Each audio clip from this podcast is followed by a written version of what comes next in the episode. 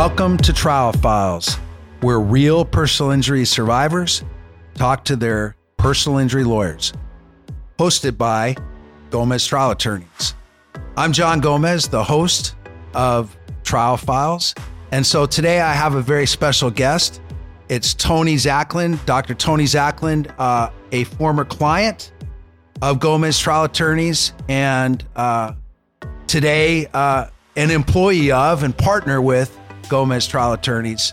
And so today, and with every one of these podcasts, we're just going to have uh, survivors of personal injuries talk about their experience in litigation and with their lawyers. We hope it'll be a resource to victims and survivors of personal injuries, and likewise something helpful for personal injury lawyers in terms of ways to better represent their clients. And so, uh, Tony, welcome. Thank you, John. So, Tony, just for our listeners, tell them what happened to you. How did you get hurt? Basically, I was uh, at work and I left my office and walked into a Starbucks and took a few steps into the the actual coffee shop and slipped uh, on some fluid on the floor and impacted the back of my head, and that started my nightmare. So you had a, a slip and fall case. A seemingly simple slip and fall case, yes. And did uh, the ambulance come and the fire department take you to the hospital? Uh, no, I was unconscious and I regained my consciousness probably in about 10 seconds. And I wandered around a little while and, and no, uh, uh, no ambulance showed up that day. No. And so what happened to you? I suffered a mild traumatic brain injury. Um, and that actually started uh, my new nightmare in my life at that time you know, a lot of our listeners might know not know um, what is a mild traumatic brain injury. Uh, the word mild again is used to uh, evaluate initial uh, injury. Uh, it's it's a medical thing, but basically only slight loss of consciousness, all these kind of things. It's it's a way to generalize injuries, uh, but nothing was mild about my injury. Um, but that has nothing to do with the actual prognosis on the case. The word mild is just used that you're not at the time in a life threatening situation. And so at the time you were working as a chiropractor, yes. is that right? And so did you continue working as a chiropractor? Uh, no. Uh, I was with a couple other doctors who held my hand back into my office, and I, from what I'm told, uh, I wandered around the clinic uh, for a while. Really couldn't put anything together to see another patient, and and my friend said shut it down. Uh, I wasn't able to see anybody, but actually I drove uh, after, um, which is a very unfortunate, very common thing that occurs. Uh, when it happens, you don't think you're actually impaired. Uh, you're just kind of you think, well, I'm just kind of a little bit dinged out, and off you go. Uh, but I actually did drive. I tried to get home, I couldn't. I ended up calling my wife, who had to come actually and pick me up from somewhere. I couldn't even explain where I was, but I had a mild injury uh, at the time. And so you have a wife. Do you have kids at this time? Yes, I have uh, two kids. One just graduated high school, and one was, I believe, her freshman year. Were you the sole provider for your family? Absolutely. Uh, I was the sole provider and the leader of my family at that time the day before my accident, I was a leader of my family. The day after my accident, I was uh, unable to take those roles on any longer. Wow. Is there a time where, you know, you think, hey, maybe I had a concussion. I'll be back to work in a week or two weeks. You know, what's your mindset at the time? Well, I was I was hoping so, uh, but it became apparent that night uh, that something was wrong. Uh, I wasn't just, you know, I didn't just have a headache. Uh, my wife speaks about it that at that moment she could already see that the person who went to work was not the person that came home uh, after the accident. And um, I was hoping that, well, this is going to get better. I'll feel fine tomorrow. But unfortunately, it, it, that's not how it worked out. So I would think that, you know, a lot of our listeners that might be personal injury victims or survivors or family members, you know, maybe they, because of their injuries, have suffered some interruption uh, or, you know, in their earnings or they can't work anymore, they can't provide for their family.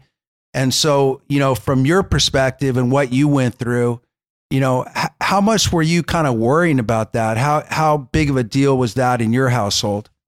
Uh, it was huge. Um,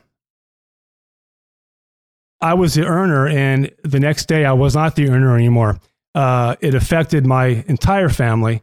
Um, thank God I had people around me uh, who helped support us. But that next day, I didn't think that I would never be able to help my family again. Unfortunately, uh, it soon became obvious that, that I was really struggling and I probably would not be able to return back to my previous life. And so, how were you paying the bills and keep keeping food on the table and taking care of your kids? Um, my family, my mother and father, and my uh, mother-in-law, uh, and my sister, actually, at the time, uh, were doing that. Uh, without them, uh, I don't know where we would be uh, today. it's that's a very important component in recovery is family. Sure. And so, you know, you are in a place you can't work anymore.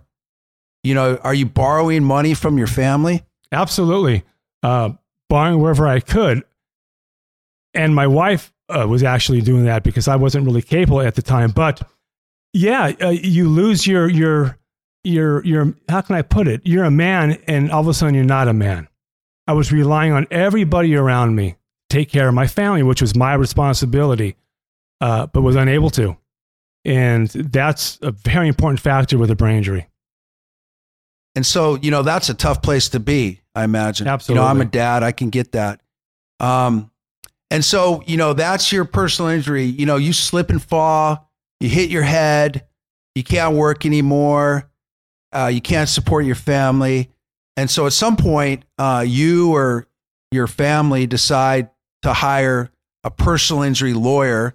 And, you know, I was blessed to be your personal injury right. lawyer uh, and represented you all the way through trial. Um, so, talk to us about your experience as a personal injury victim, in your case, a brain injury victim, mm-hmm.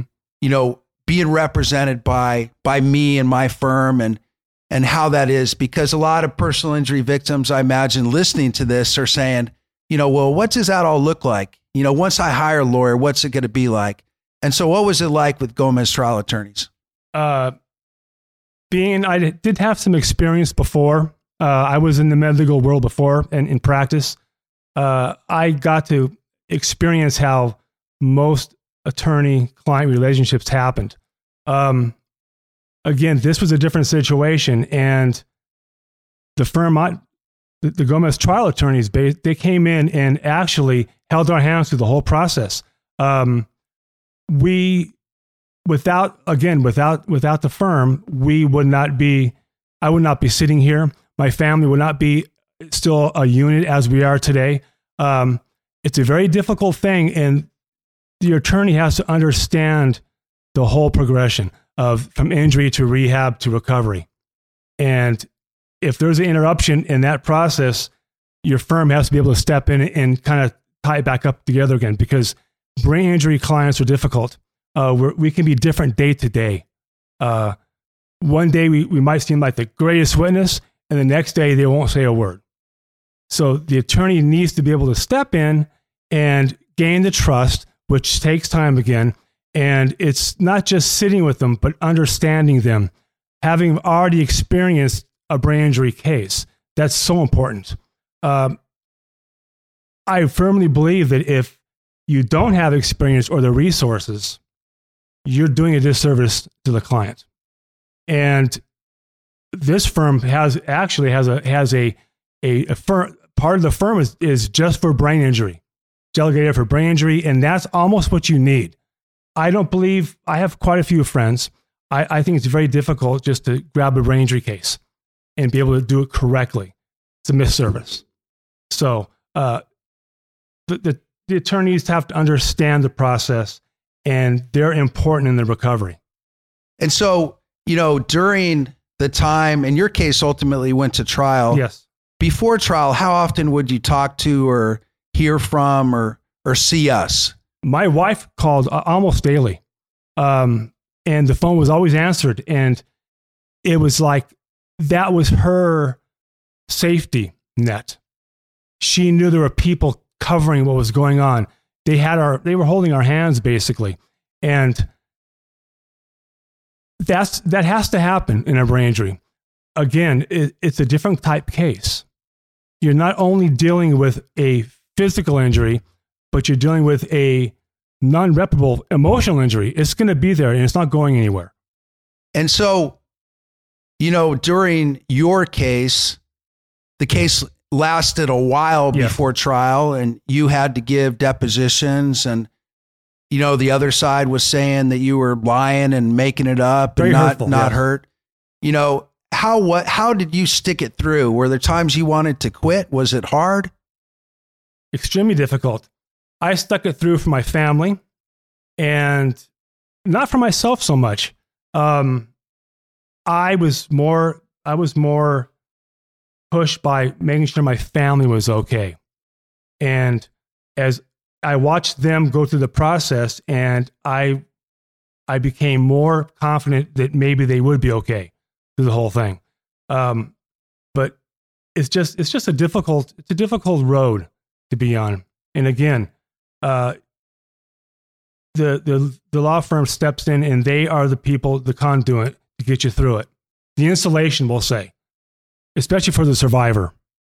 Sure. And and so, you know, if you're if you if we have personal injury survivors, you know, listening and they're saying, you know, litigation doesn't sound very fun, depositions don't sound very fun. You know, I don't feel like doing this for two years before I even get to trial. You know, what advice would you give them? My advice is you have to endure the process. It's your only hope uh, to, is to endure it. Giving up gets you nowhere. You will sink. Uh, there's a lot of statistics now talking about what happens to brain injured uh, people not treated. A very scary thing. Uh, you have to stay strong and uh, understand there's going to be problems. Understand they're going to call you a liar. Understand they're going to question your symptoms. But also understand if you have the right firm in place, they're going to take care of all that for you. And there is there is some light at the end of the tunnel. For me, there definitely was. Um, and knowing that and feeling comforted by by my whole support system, I was able to fight through it. And we won. And I felt justice was served. Monetarily, yes, but I also felt, how could I explain, um, redeemed. It was like, okay, now you can look at me. This was an injury. This is what happened. Uh, I didn't have a hole in my head. You know, I wasn't laying there with drains, but I was certainly injured. And if you spend the time to understand the client, you'll see the same thing. And that's where that's where the this, the power comes. You have to be able to spend the time with the client to understand what you're looking for and put the story together. That's one of the most important. I was I remember some one day you told we all were meeting and you asked me, so I want you to tell me the story. Not about symptoms and not about, oh, I got this and you know, I, I have this pest, whatever it may be. You said, tell me your story. And I think that's where the strength comes. That's where the understanding comes. That is where the trial is, that's where the outcomes come from. You can throw all these numbers together again. That's all fine. But the bottom line for a jury is they want to see a story. They want to know what happened and why. And more importantly, the person before the accident, not what you're looking at today.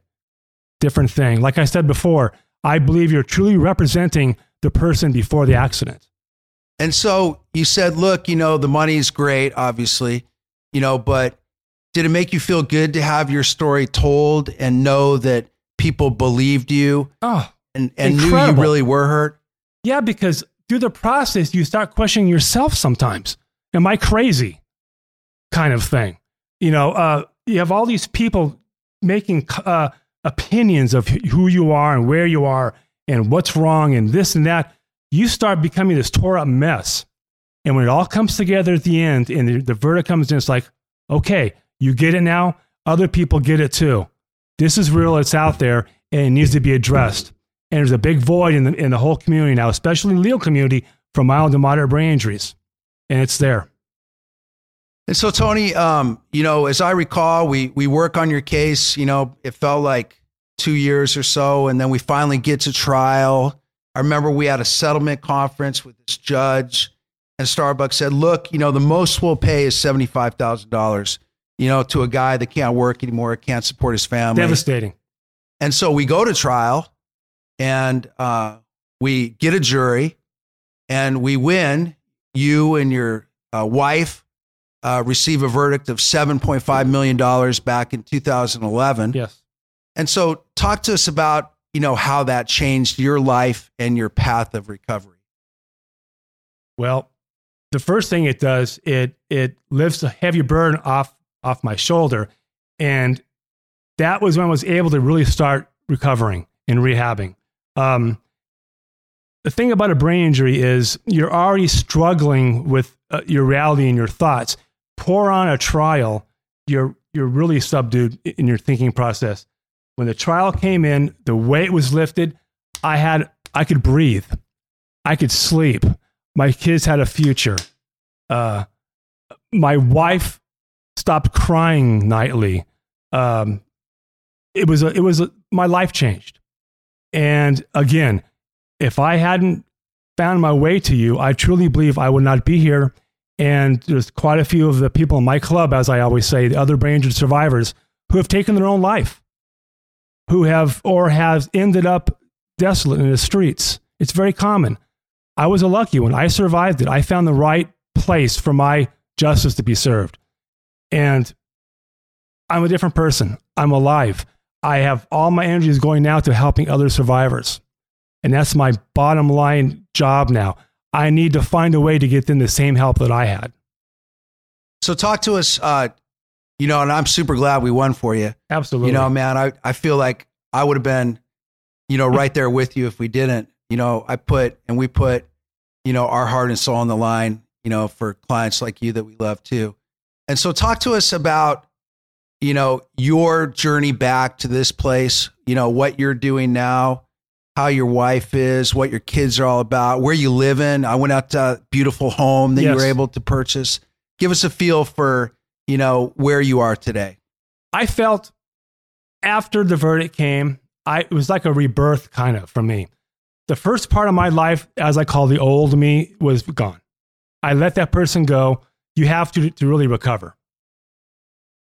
From that point on, I made it the conscious decision that some way I was going to get back into the community. I wasn't able to at that point. I was I still struggle today.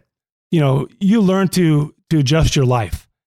But I knew I had to get back to some level of helping other survivors. My children suffered immensely. My wife suffered. My wife's still suffering over this whole thing. You know, the joke is it's not a joke, but I think some days I'm doing better than she's she's doing.